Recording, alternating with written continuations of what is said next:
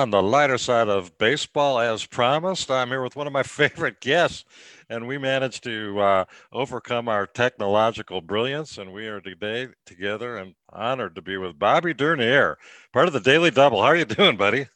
I'm good. It's, you know, we were talking uh, almost a year later, if not exactly one year later, that we spoke, uh, you know, on the phone, but uh, in this sort of uh, environment, and we were, you know, the beginning of COVID. So now here we are, and I'm obviously I'm a Cub guy, but I'm still a KC guy. You know, we're we're uh, pulling for the Royals too, and and it matches my outfit today. So sorry, Jamie, I'm going with KC hat today, bro. well, for you folks out there, I have the benefit, and uh, and Bobby does too. We're uh, video and audio, and you'll probably get the audio feed. Our uh, I tell people that uh, my my looks are good for audio, not video. Bobby, on the other hand, man, he's an established broadcaster and and a professional athlete, and uh, he's got the whole package. But he's sporting Kansas City gear. I'm a season ticket holder. My son went out to opening day. You know, yeah, I can share that with you because you're a hybrid kind of. You know, we have the American National League thing going there, and of course, having played all National League, I'm a decided, you know, traditionalist. I still like the old game, and make the pitchers hit. I'll admit it. I kind of like them having to go up there and maybe take one in the ribs if they need to. I totally uh, agree. yeah, we saw that in Cincinnati with our old buddy Castellanos. They got got off to a good start, and it's good to see the Cardinals. Uh, you know, get slapped around a little bit too. Huh? that was so great, and you clued me into that. Bobby and I visited on the phone before uh, before I think game number two for the Cubs. Maybe it was after game number two. I guess it was Easter Eve. And you tipped me off about uh, Nick Castellanos and his uh, God. He's such a gamer. I mean, he's the Bobby Dernier era guy, isn't he? Well, I, you know, I don't know. I, I always look at it like this. Um, he could have played in any decade.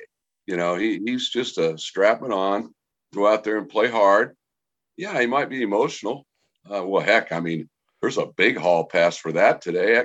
We we could barely high five back in my era, but now you can do backflips, you know, a couple of cart cartwheels and yell at a guy if you want to, and not really worry about it. So I didn't see that he did a whole lot of baseball crime there, Jamie. I don't know about you. No, not at all. In fact, again, you clued me into the press conference afterwards, and it's you know, and Rizzo's the God love him, but everybody that gets to first base, it's like, you know, he wants to be their best friend.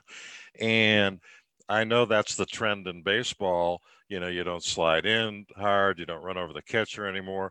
But I loved it when Castellanos goes, you know, I'm tired of losing. I'm tired of being a loser. I didn't want to start the year 0 2, by God. And uh, and then you had some good you quoted him accurately about wanting a jersey from uh, from Yadi. God, it, I think the Reds are going to be pretty good. I think they've got some talent. Yeah, Castellanos was just really honest there, and I think the press, you know, they're always dying for that. And in today's world, you know, it's almost a you're risking your livelihood or or something uh, if you do say something honest and maybe a little, you know, off color or something out of bounds in today's rules. I don't know. I just know that, that I like the guy the little bit I was around him, and I, I liked when he was a Cub the way he went about it. And uh, I think that stuff rubs off. Like he said, um, he wants that environment of winning. Remember Kirk Gibson? yeah, absolutely. Yeah, he didn't seem to have a problem in LA in 88. And he went in there and basically, you know, called guys out. Hey, this isn't a com- country club. Yeah. You know, I'm here to win. And and so I kind of liked how he came across there. I, I would get right in line uh, beside him and and and uh, go out there and battle 162. I know that. You know, as a fan, and I can only speak as a fan. The uh, I like to see guys with dirty pants. I like to see guys slide in, take an extra base, gap hit, not strike out. I love that. You know, and if it's old school baseball, I mean, I don't care. Do, do I not like Billy Martin because he was a peppery guy? Hell no, I love Billy Martin. He was the kind of guy that you want to see.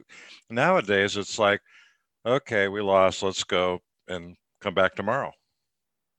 Yeah, and and you know, I get the whole PC thing, you know, and everybody's really tight-lipped, and and and uh, you know, but the way they're handled too, you know, the the schooling, the preparation they give you as a young player in the minor leagues is so intense now, and, and not only language, but you know, handling a lot of things that that I wish they would have done when we played. To be quite frank, uh, I think it's smart. You know, give the guys a heads up. Here's what you need to know. Here's how you need to prepare. Here's what you can expect.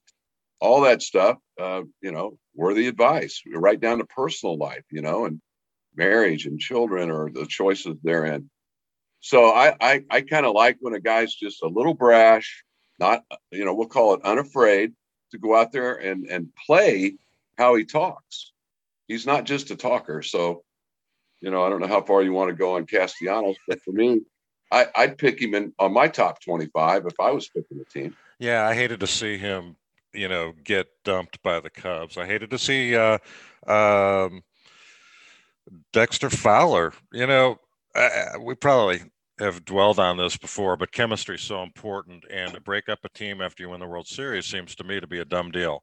And even if it's a, a bit player, and I hate the, you know, the budget and the money, and we're a small market, blah, blah, blah. I mean, you know, if you can't afford the deal, get out, pay everybody what they want, and let's get down I'm so, uh, the, you know what? You're so optimistic. I did a podcast between my last podcast after I went to opening weekend, and I, I concluded because I was laughing that I had spoken with you, and I concluded that I'm uh, uh, eternally negative, and you are a, one of the more optimistic guys in the world because I was telling everybody the, the Cubs in two games got uh, two hits in the opener, seven hits in the second game, and I talked to you, and you said, "Oh, their swings are really looking good." I'm going, "What planet are you on, Dernier?"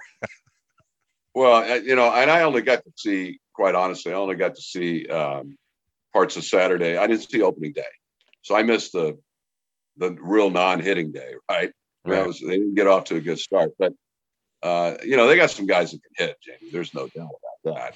And you know, you mentioned Rizzo Rizzo's always been that, you know, when you do start a baseball team, I think you have to be able to commit to, you know, what do you want your lineup to look like? And my choice, and I, I remember somebody asked me this back in the 90s, and I said, well, I'd take Jim Thome first. And then I would build in front of him and behind him. And and you know, Anthony's Jim Thome in, in 2021. Yeah. I think he has a chance to be. You know, maybe not quite the home run totals. Let, let's face that. I mean, that's a big number. But nonetheless, that big left-handed sweaty dude in the middle of the lineup that takes no mierda from anybody, and you build guys in front that are on base when he's hitting, and guys behind that can protect him. And uh, so, you know, with Anthony, you know, you still have Chris and Hobby and and and and Contreras and some decisions uh, to make. And so, like you said, yeah, I just wish. Yeah, I think we all. I love Dexter. You know, and I love that style. You know, Ian Happ is a worthy, you know, a guy to bank on. You know, switch hitter, got a little Mickey Mantle in him, kind of. You know, center fielder can run. He brings some some stuff. He brings luggage. You know, not just carry on. So I like how they sort of had to make decisions. Dexter had to get paid. Guys have to get paid, Jamie. You know, that's yep. just, that's just the reality of the game. So well, and that, you know, I, I thought the same thing. I don't like the luxury tax. I think the union is missing the boat by not getting a basement, but I know they're afraid if they get a basement, there'll be a ceiling. I think everybody ought to pay at least the average, which is about 125 million. Do you now number one, Bobby Dernier was a spectacular player, and and we'll talk all about that till the cows come home if you want to. Bobby Dernier is a student of the game, and and I'm just a fan. Bobby analyzes pitching moves, base running, like Nelly, like our good buddy Dave Nelson, who really brought Bobby and me together. Mm-hmm. But on top of that, I just, um, when the Padres left side of the infields were 600 million, don't Milwaukee Brewers tell me you're in a small market. Uh, and if you don't want to pay, go sell it to the Cohens of the world who paid four billion for the Mets.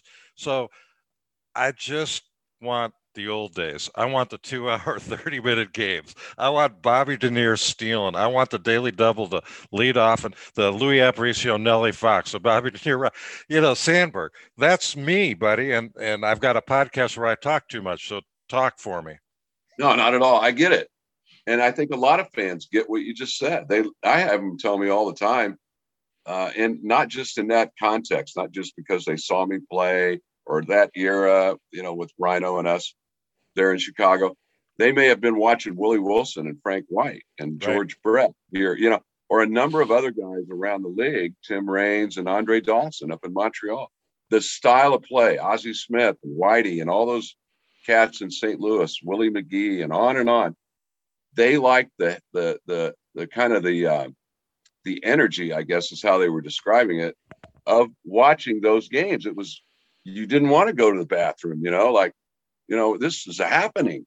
And you know, you could go to the bathroom now and, and miss eight hitters and seven punch outs. And you know, we just didn't do that. It was right. it was a game of contact and hitting holes and and behind runners and a lot of a lot of stuff going on. Uh, if you'd have shifted on most of the guys in in that era, we'd have hit 700. Uh, you know, we'd have just hit it where you're not standing. Uh, we, we were capable of that in in large part. Now, you know, there, there's not all of anything, you know, or everything's not always the same. I get it. There are still players like that. And you know what? Watching Javi get second and third, you know, off that lefty, that remind that's the stuff we're talking about. And and I think maybe we're getting a glimpse of a little more priority there. We'll see. Um, yeah, you're exactly right. I hadn't seen Javi steal back-to-back bases, and and I've been a Cub season ticket holder for as long as Javi's been there. What an um, athlete! I mean, see him display it. You know. Yeah, if he could just lay off the the friggin' two-strike sliders.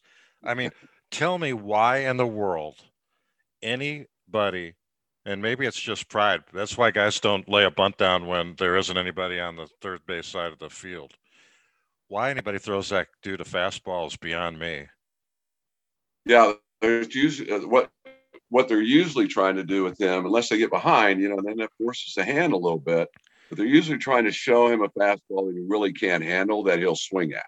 And I know I can relate. I mean, they did that to me in a much lesser way. I mean, they wanted me to try to they wanted to try to get me to hit the ball in the air because I wasn't going to hit it 400 feet. Javi still might hit it 400 feet. So there's a different act there, but the idea is the same. Not a good pitch to hit. He'd be better off. He'd be in a little more discipline. But his nature, we all know, you know, how, like, you know, it would ruin him. So he's allowed him to continue to develop. I think Rossi gets that too. It's a big year for Javi. You know, he needs to make a little more contact if he expects to get get paid maybe like Lindor or one of yeah. those guys. Yeah, I agree. And, and the Cubs have a bunch of free agents: Rizzo, Baez, Contreras in a year, uh, Bryant, yeah. and uh, you know, I say pay them all. You know, if you own Ameritrade, if your family owns Ameritrade and can make, you know, uh, a billion dollars worth of political contributions, and I won't say to which side, then pay these guys. Come on, get down the road. If you want to charge increase the beer price, go for it. If you want to charge me more money, fine. But I'm trying to get booed at Wrigley now. yeah. Well, there, you know, God, gambling's coming into Wrigley. They did a deal with FanDuel or something. There's so much that's changed. Let's let's just talk for a few minutes about your era and and what you guys did in the 1984 team with the Cubs a little bit just because it's fun baseball. But when I was getting ready for the podcast, I listened to a little of what we did last year. Just, uh, and I never, for the first two years I did these shows, I never listened to anything. And number one, Bobby's a you know got broadcast experience, got a great voice, and and you're you're fun to talk to because you know that's the way you are. But you also were a hell of a baseball player. And I listened to Harry Kalas's call on your Inside the Park a game-ending three-run home run, and it just it just isn't the way baseball's played anymore. Even the announcers aren't like that. Well, yeah, I mean, you can't, you know, Harry Caray, let's face it, much different than Harry Kalas, but nonetheless, two Hall of Fame Harrys. I was a pretty lucky guy. Harry loved you. Yeah, what a great booth, huh? Yeah. And and then I got to work with Chip Caray a little bit, you know, right in 2000 and then in 2016 in the in the World Series. So I I kind of got a uh, I get that that uh, longing for that maybe, or or we missed some of that, you know, and because if you if you hired Harry Caray today, he'd be fired tomorrow. You know, you you just they wouldn't be able to handle it. Some some part of it, right? It would be it would be highly judged, and I think that's too bad because we're mixing stuff these days that doesn't. I think it violates the spirit of the games when you mix up the stuff that in the news, politics, or whatever with the games we play football, baseball, basketball, hockey, golf, on and on. Because you know me, I love sport.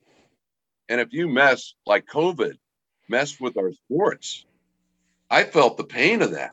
Sure. That bothered me.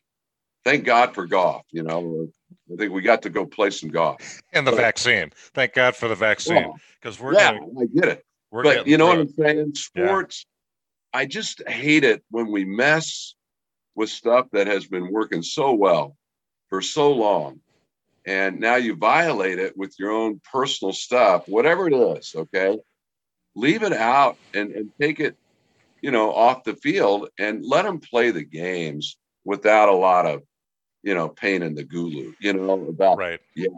I just wish they would they would get back to that. And and then maybe everybody take a deep breath and you know uh, right down to uh, uh, to me the old. My, I remember my grandfather said, you know, don't ever forget you have the right to privacy. And it's, so it's okay to have maybe messed up thinking, you know, but just be private about it. Right. You know? Yeah. And I'm not going to get into all the why fours and all that stuff, but you know what I'm saying? It's like, to me, I will say, and I'm not afraid to say, leave my games alone, please.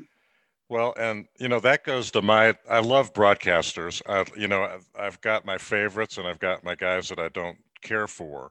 And I, I grew up listening to baseball on a, you know, on a transistor radio, and and Bob Elson wasn't the most exciting guy to listen to White Sox games.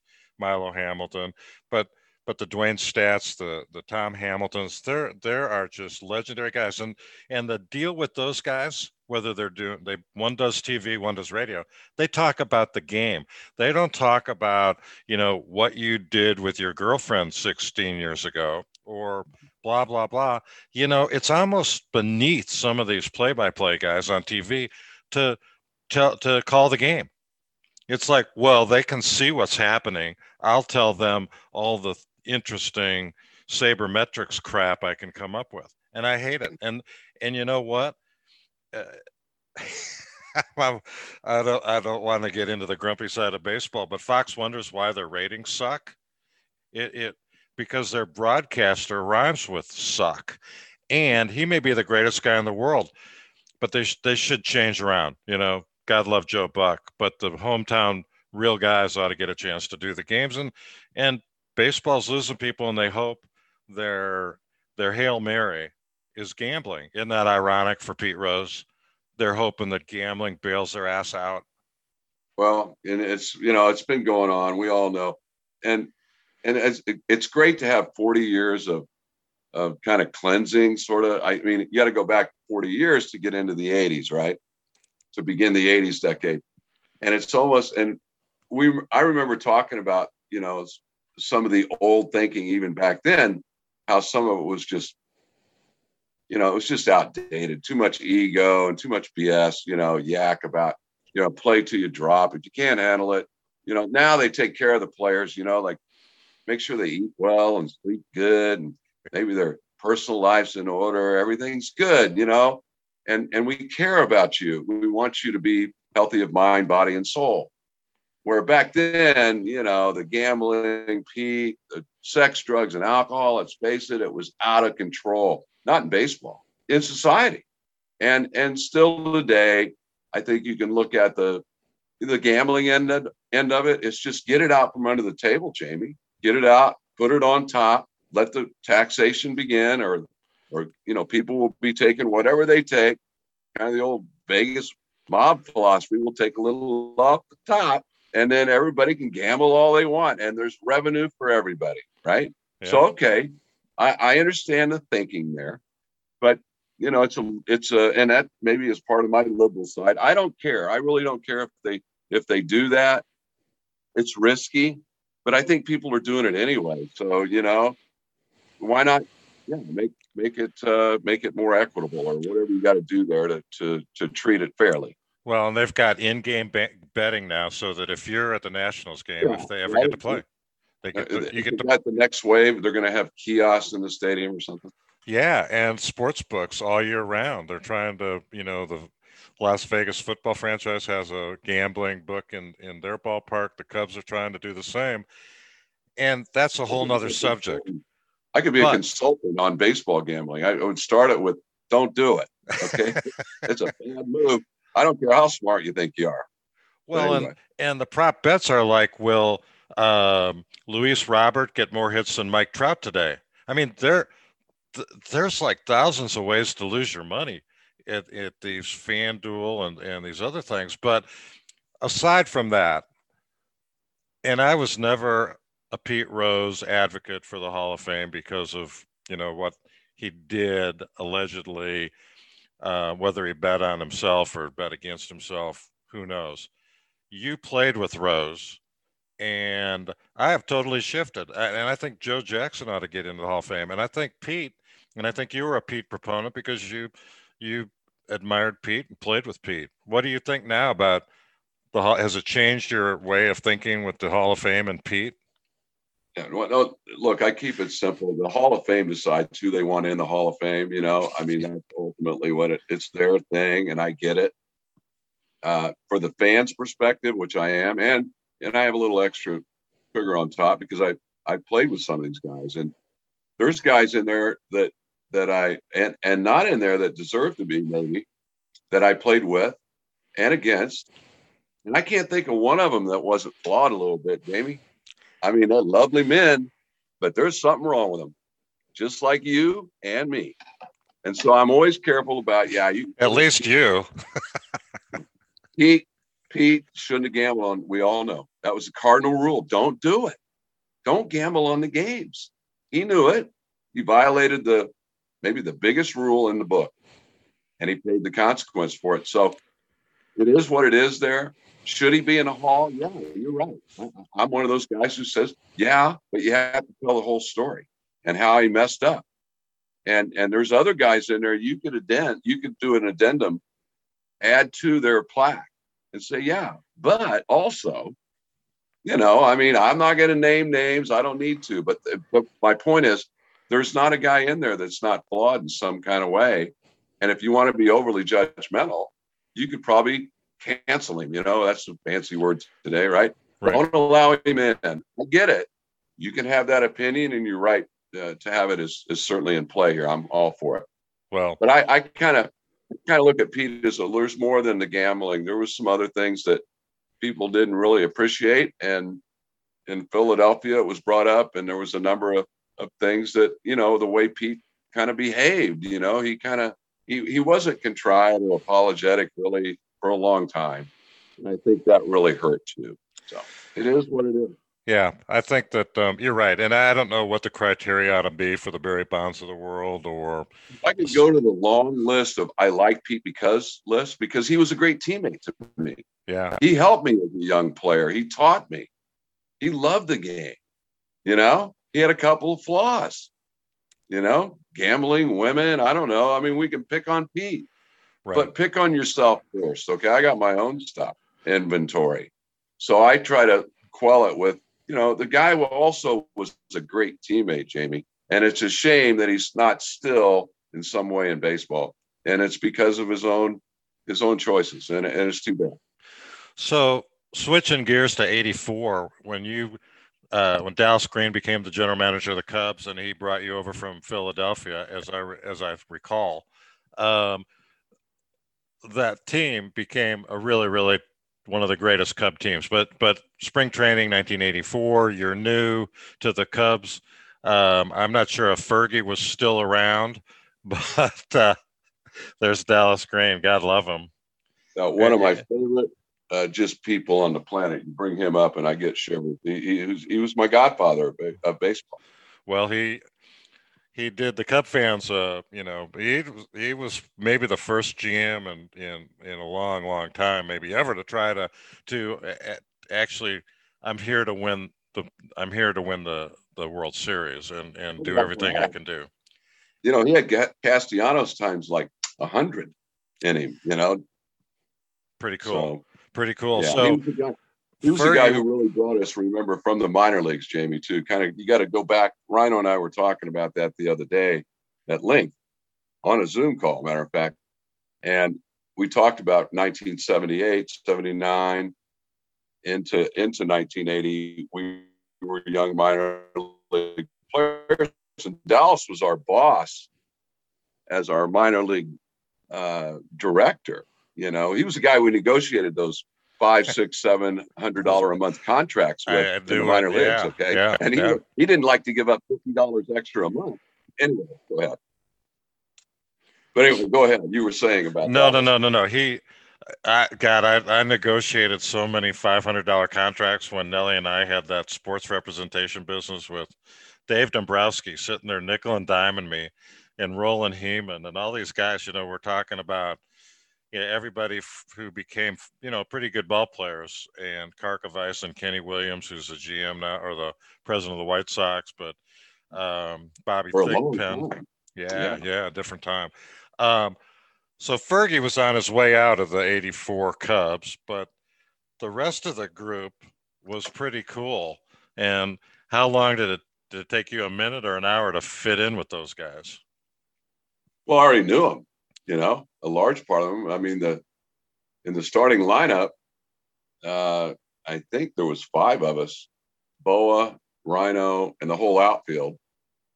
Uh, those five, and then you know, if you had the right guy on the mound, Ruthven or Bruce Starr, you know, Jody, Penguin, and, and Leon were the guys, you know, from from other organizations, you know, Mets, Cardinals, and Dodgers. So, so we had truly a baseball card game, you know, the old game where you trade your baseball cards as a kid. Yeah. That's what Dallas was doing for real, you know? Like I'll take I'll take five of those Phillies and one of those Dodgers, Cardinals, and Mets, and that's going to be my team in Chicago. He knew what winning looked like. He knew kind of how they all fit together, and and I think that was the genius of Dallas. He really knew how guys, and he knew uh, Rhino and I had, you know, kind of one two lineup in the minor leagues, you know, for a few years together, three to be exact, before the four years we played in Chicago. So he kind of was betting on the come there that, hey, if these guys did it as well as they did it in A, double A, and triple A, then I wonder what that might look like in Chicago. And when those opportunities came along, you're right, Fergie. Imagine that team. If, you can always do a lot of ifs, and it'd be a lot different. But I don't know. What if you had a, a healthy Fergie and a healthy Bill Buckner, and and you know then we, then we wouldn't have had Eck. You know, we wouldn't have had. Uh, I don't know how that all would have played out. You know, with the staff. Yeah. Um, but you know, of course, you wouldn't change a thing. You know, um, uh, and the friends that I made, including uh, Buck and Fergie, who became have become two of my greatest friends. We lost Buck, of course, uh, in recent years, but uh, just great people. And uh, you know, you know Fergie. I mean, Fergie's like the guy played for the Globetrotters. You know, not just the Cubs and 20 wins six years in a row, and on and on and on. These guys were they were they were throwbacks that I don't think we'll ever see again, Jamie. Well, that that, that generation. And your buddy Sarge, what a great addition you know, he was part of your Philadelphia outfield that came over. That's right. Uh, yeah, and, and, you know the, the Texan Moreland over there. Uh, you know, Boa. He was from California. We had some ornery, feisty people. Okay, now you know the quiet assassin Sandberg. He was the only one that wasn't too loud occasionally. Yeah. What was All he? The rest of us were too loud. he was more quiet. He was more the quiet assassin. He would he would he would uh, get you with subtle, you know, uh, stink bombs, so to speak, you know, or blow up your cigar with one of those sticks. You know, he'd be laying over there in the side of the room unsuspecting, like he didn't have anything to do, do with anything.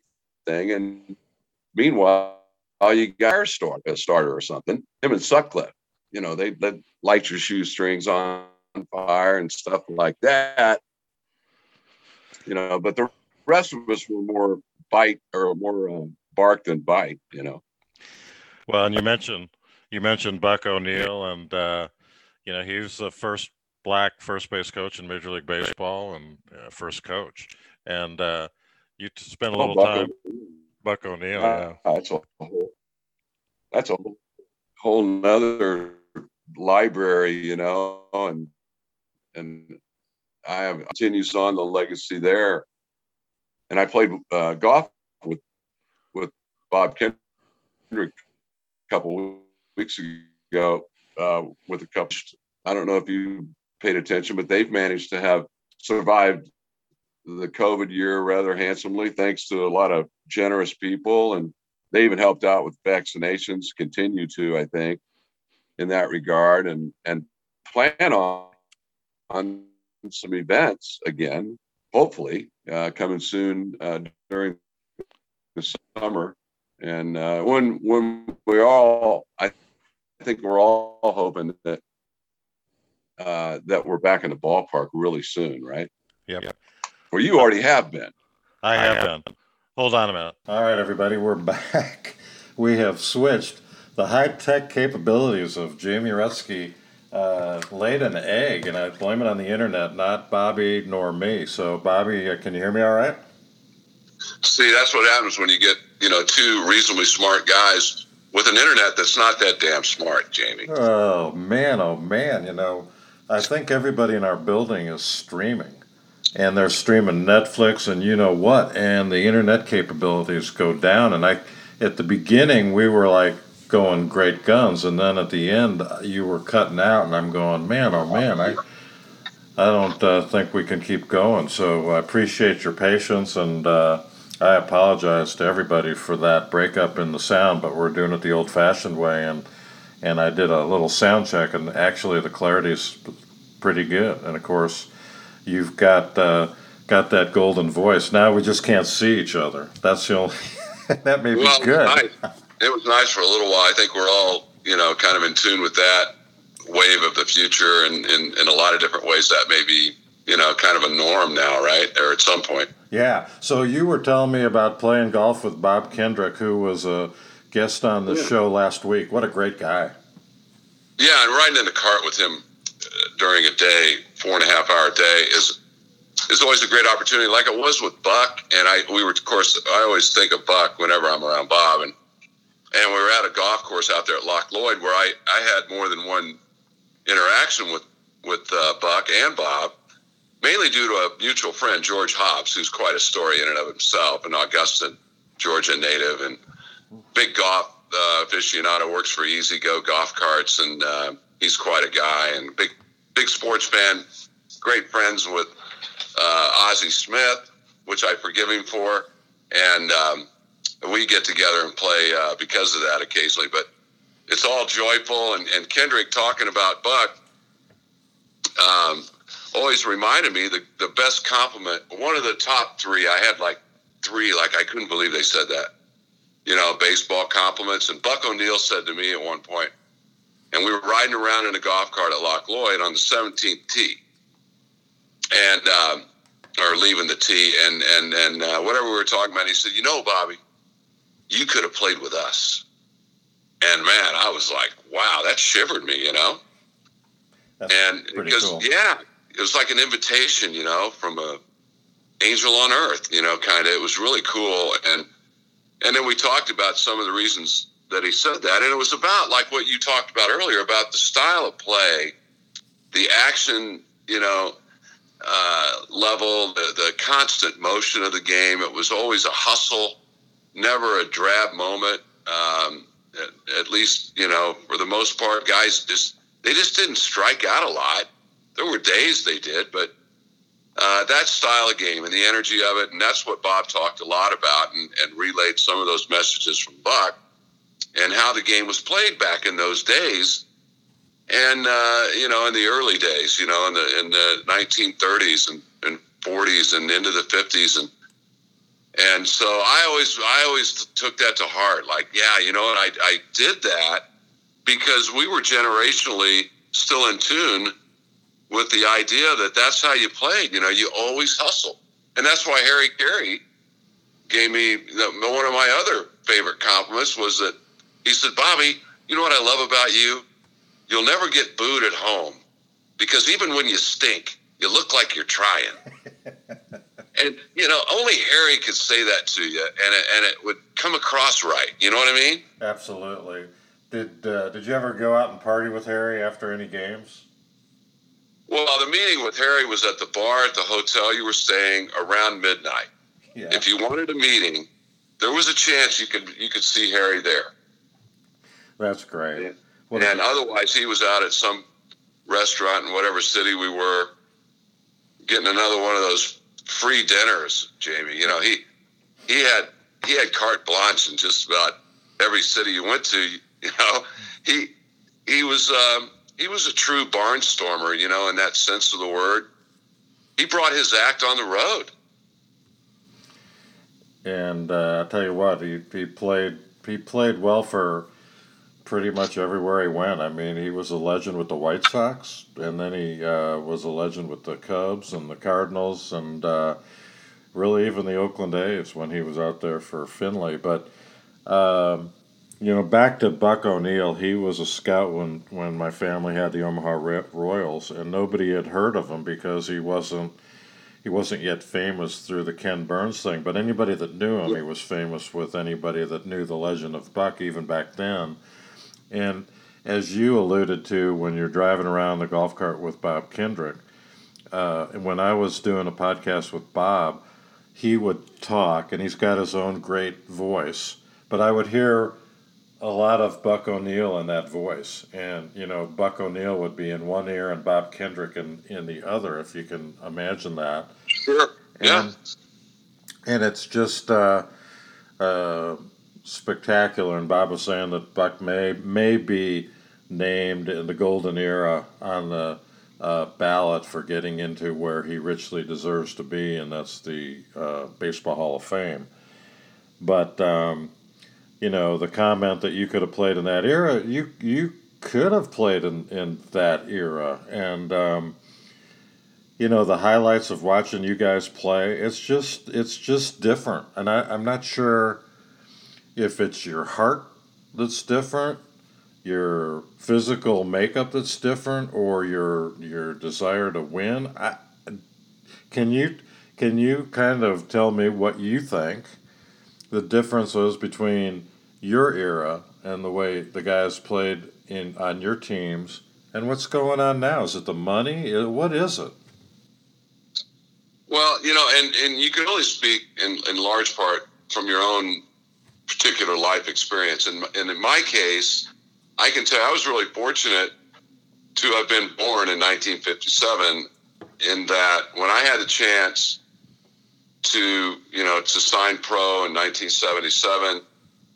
and play uh, my first minor league game in 78 and then get you know get called up to the big leagues in 1980 and play throughout that decade it was the time astroturf speed uh, was was a, a huge uh, part of the game i mean every team had a leadoff hitter who could run just about every team and they were designed that way you know to be attacking, you know, offensively as far as running the bases and and and being capable, you know, from line to line, so to speak. You can you can hit doubles and singles and, and you can steal bases and, and triples and you know and all that sort of style. But also you had to bring a capability of uh, to separate yourself, you know, from just a guy who hits 300. You also had to be capable, typically, of playing some level of, of uh, good, if not great, defense to make yourself really viable. Uh, you know, other than because everybody wanted to hit home runs even back then. Uh, it was always stylish to hit 35, 40 home runs. Okay, Mike did it. Uh, you know, Penguin could go with 20, so could Durham. Uh, you know, and and uh, you know there were plenty of guys that could hit home runs, but it, what it was the pride of the game was more about playing the whole game, being capable as an everyday player, you know, to be able to not just hit home runs. I mean, and and and not be labeled as such. You know, you wanted, I think, the pride uh, level there as far as wanting to be reputationally known as a guy who could play the whole game.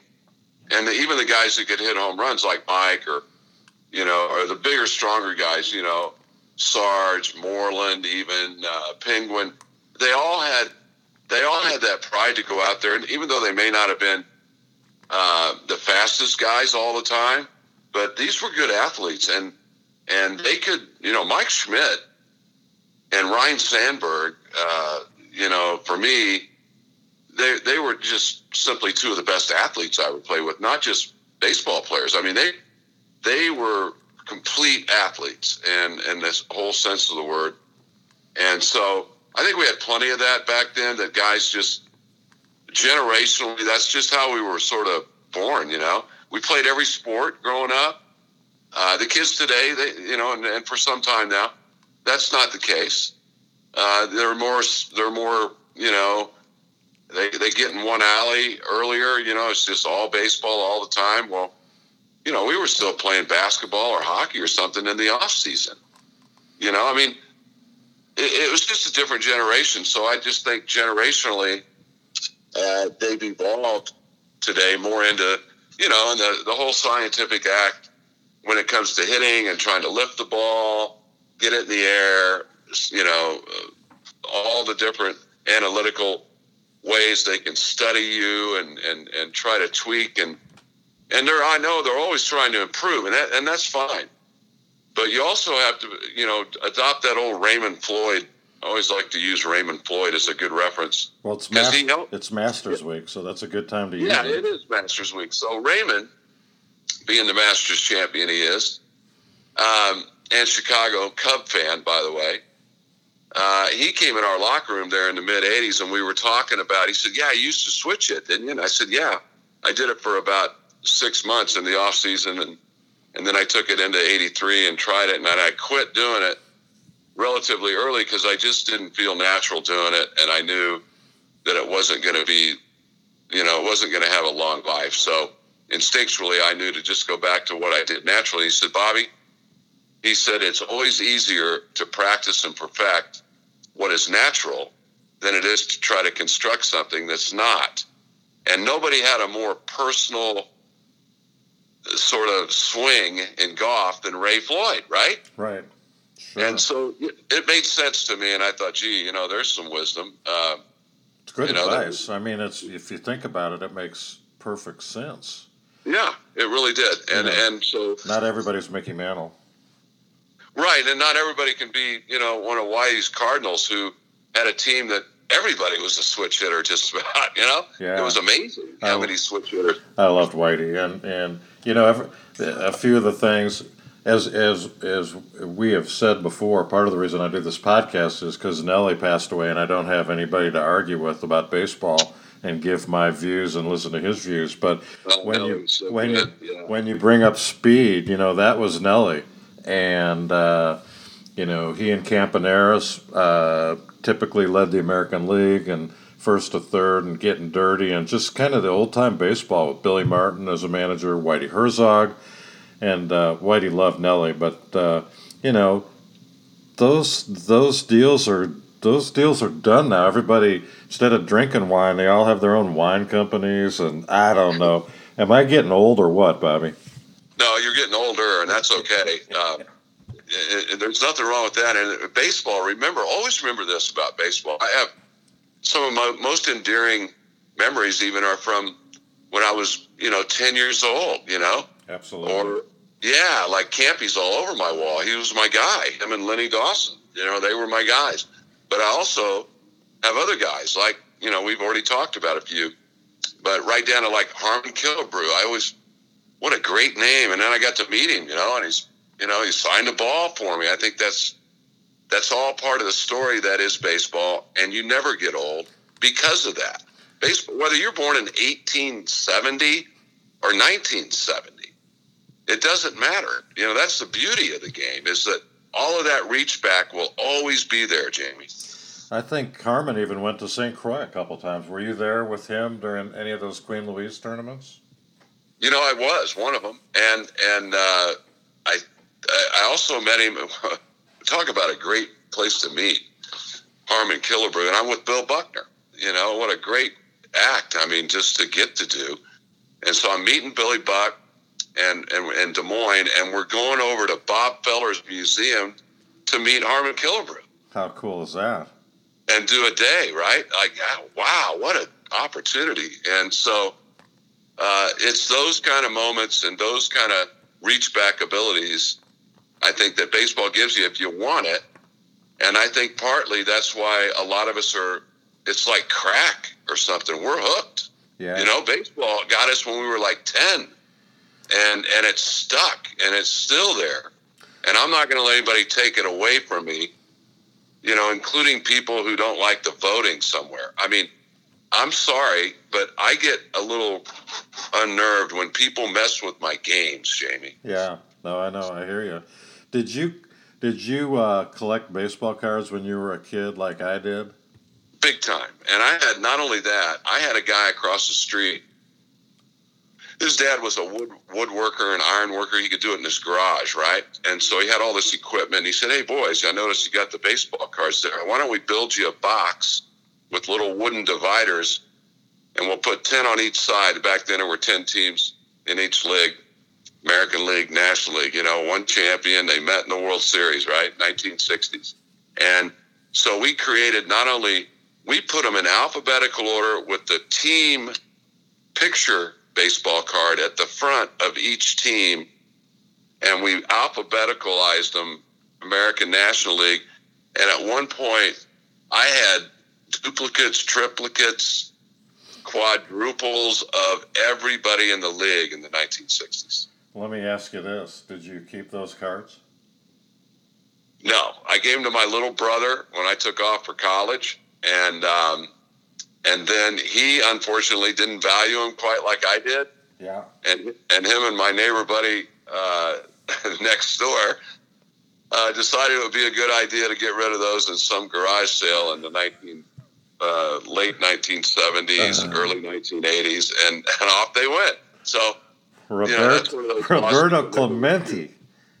Huh? Roberto Clemente. Oh my God! You know, were, yeah, I had everybody, oh, and so baby, that kills me. Know, and I was so campy in Kansas City A's yeah. before they moved to Oakland that I gave my uncle, who was my age, is still my age, four months older, and and I gave him. He was a Yankee fan, so I gave him all my Whitey Ford, Mickey Mantles, Yogi Berra, all that stuff. I for all his Kansas City A's, Wayne Causey, Dick Green you know, Ed Charles. I didn't care about the Yankees, you know, Dick because the A's were my team until they left for Oakland, and then I hated everybody for yeah. a year. Dick Howser. So we got the we got the Royals. Anyway, Dick Howser. What? Well, what about? I know that when we started as a uh, Zoom call, and and even last year, you talked about working on your memorabilia collection a little bit. Uh, do you still collect? Do you display stuff from when you played? Um, how? Because like I'm a memorabilia freako, and um, I saw stuff on your wall. Tell me about your what you've got. Yeah, well, and, and I, am not, I've never been freaky about it through my adult years, but I did uh, have the wherewithal to you know collect a few over the years, both you know playing and mostly probably after I was done playing because when you're playing, it's kind of I don't know. And coaching, you know, of course I did a few, but I didn't like to I didn't like to bug the players a lot. Right. But there were opportunities. I can tell you, even as a player, it was it was in me so deep. Even as a player, when uh, early on in 1982 with Philly, and I'm a rookie, uh, and I'm facing Nolan Ryan for the first time in my life, right at at the Dome in Houston and so I went to Mike and I said, Hey, Mike, I said, I, I just want to ask. I said, you know, seems kind of weird, but I used to listen to Nolan Ryan pitch on the transistor radio when I was like 10, you know? And now, I'm, and he's like, this is, and Mike said, look, I can't sleep the night before I face this guy. So you're asking the right guy, right? So I said, look, would he sign a ball for me? He said, oh, yeah, sure he would. So I sent one of the clubbies over, and I still have that ball that Nolan signed for me at the Dome in 82. And it's kind of faded, but it's still there. How cool. Yeah, and I've got things, you know, from back then, you know, that like Len Dawson signed, you know, uh, a couple of things for me, a football and a picture, and was very generous in that way. And and to me, it was never about the autograph. It was more about the intent that you would do it, or that you that you liked to do it. You know, that you were willing a willing participant. That because I didn't really like to bug him, a bug a guy, even though you know it was weird that way because I should have been probably more aggressive, but. Um, it wasn't cool. It wasn't, you know, I don't think it was cool back then. And I don't mean cool in the sense of blah blah blah. I'm sure that you know everybody that you faced or played with would. It just wasn't the yeah. deal. I mean, like Nelly never until Nelly was out of baseball and he was yeah. trying to raise money for charity. He would never ask anybody for a, a, a bat. Right. I'd bug him to death. Hey, can you get me a Reggie bat? Hey, can you get right. me a you know Prince Fielder yeah. bat? Blah blah blah.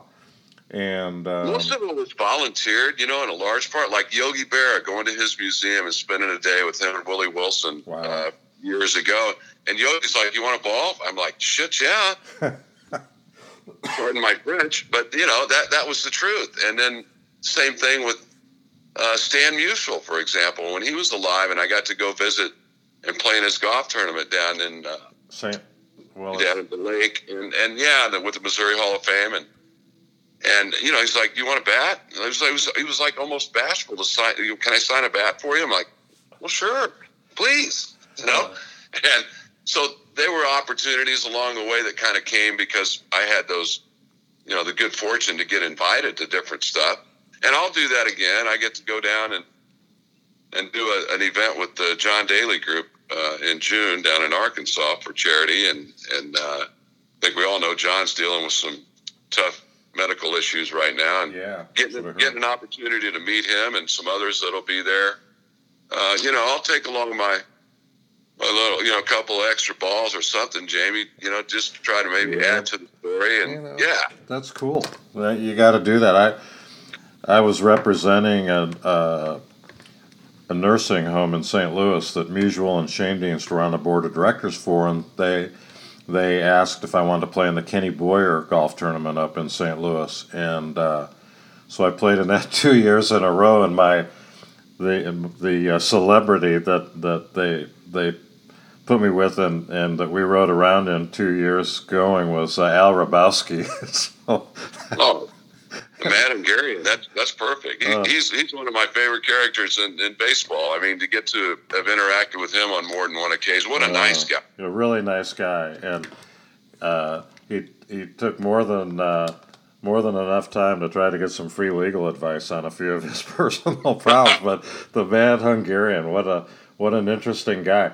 You won. Yeah. You were the only Cub ever in the history to this day to win a Gold Glove in center field, as I think. You, you can correct me if I'm wrong. Do you still have the uh, Gold Glove uh, uh, award that they, they gave you for 1984?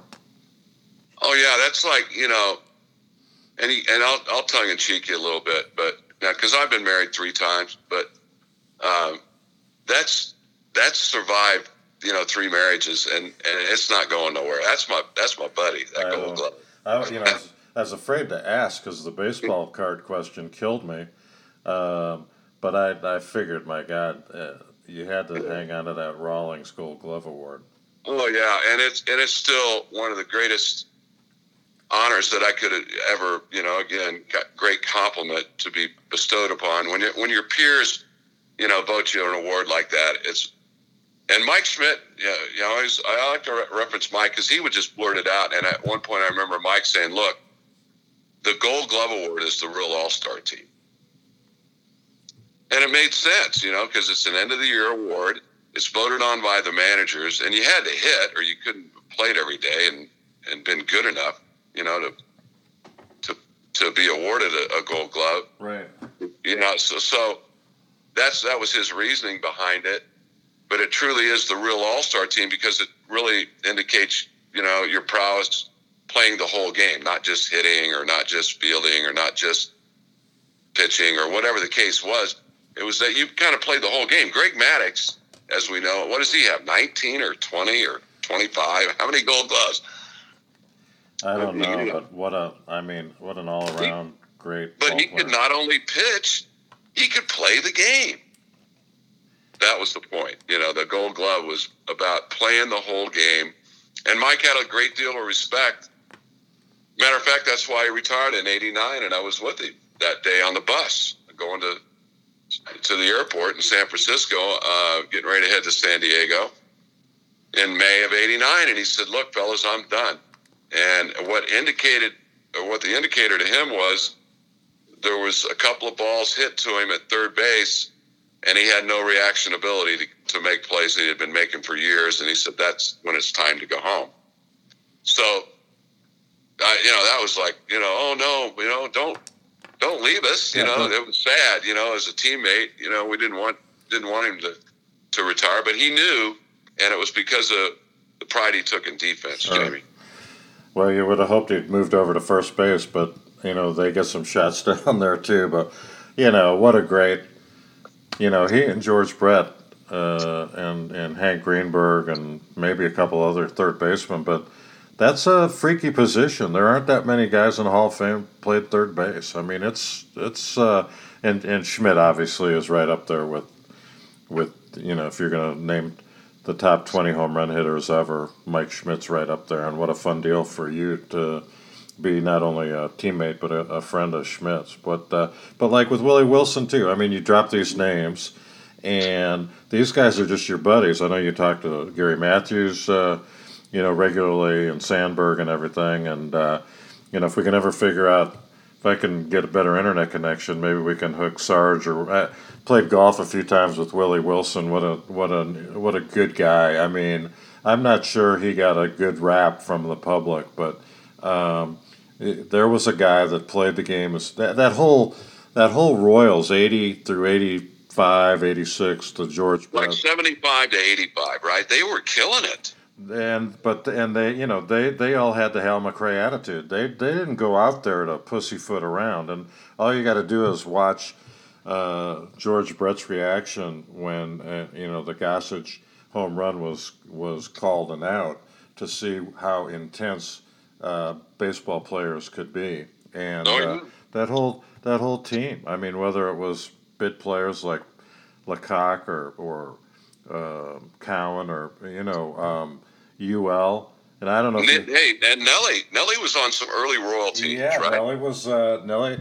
You know, his license plate was Black Magic. No political context in that, and uh, you know he helped Frank White. Cookie Rojas yeah. helped him. I mean, that's right. Yeah, it was the White Rat. Was was those were the eras, and then Dick Howser, who I loved, and uh, you know you were at the academy for a while, so I don't know how many of those guys. I know UL went through the academy. I think I'm not sure.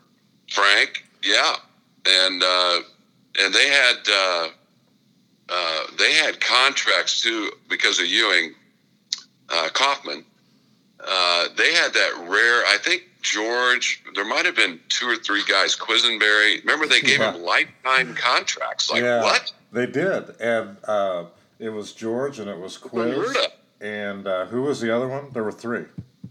I think Quiz, George, and then it escapes me.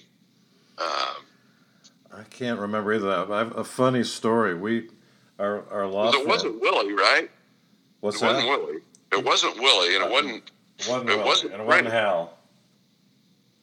I don't think it was Frank. It should have been Frank and Willie. I think, but it might have been Frank. You're right. I'm not sure. I can't remember now, but not, I could ask Willie and find out. But we there was. Used, our firm used to put on seminars, and I mean, we had we started out early with the split Splittorffs of the world, and and uh, oh yeah, Split, what a great pitcher he was. We had uh, all the way to Bob Costas, Rafer Johnson, I'm and Bobby Knight. I mean, we picked up the game. Not not uh, anything against Split, but Quisenberry was a guest one year and it was after he signed the lifetime contract and i think it was about the time nellie and i had this sports agency business thing going on and quiz comes up to me and he says tell me about what you and dave are doing on this uh, sports representation. I said, well, you know, we're trying to take some of the guys that would otherwise not, you know, be sought out from an agent and, and give them representation in the hopes that, you know, we continue to represent them for a long time. And Quiz goes, well, I'll tell you what, when I get another lifetime contract, you can negotiate it. I go, that's so Quisenberry. What a great guy he was. Oh yeah, he was. He's sorely missed, and it's been so long ago now. Um, and uh, I've done I've done a number of things. Um, and they were uh, they were hooked up with I think it was Harvesters or Hope House. Um, he and Janie, I think it was Harvesters. I think it was Harvesters, and in the and even after he passed, and they did they did the tournaments and stuff, and then uh, George has stayed, of course, stayed very connected, and still does the ALS tournament. I'm planning on going to that again uh, out at Lionsgate and Tom Watson's a big part of that. They they do really well with that, raising money for ALS. And so we leave it at that with the great Bobby Dernier. And so, for on the lighter side of baseball, we'll get back in touch with Bobby D again. We've got the uh, first part of the podcast on the Zoom call, and then the second on the more traditional telephone hookup, and I think they both came off well. And hopefully, uh, he's got such a good voice, you will be able to hear him. So, Spotify, SoundCloud, and Apple iTunes. This is Jamie Retzky saying not only have a great day, but if you haven't gotten a shot, go get a vaccine. It's fun, it's easy, and then you can head out to the ballpark. And eventually, if everybody gets a vaccination, then we won't need to wear masks. And if we don't need to wear masks, we can eat more, drink more, and yell more in a very supportive way. So I hope uh, everybody has a great week, and we will catch up to you later. Thanks for listening, and have a great day.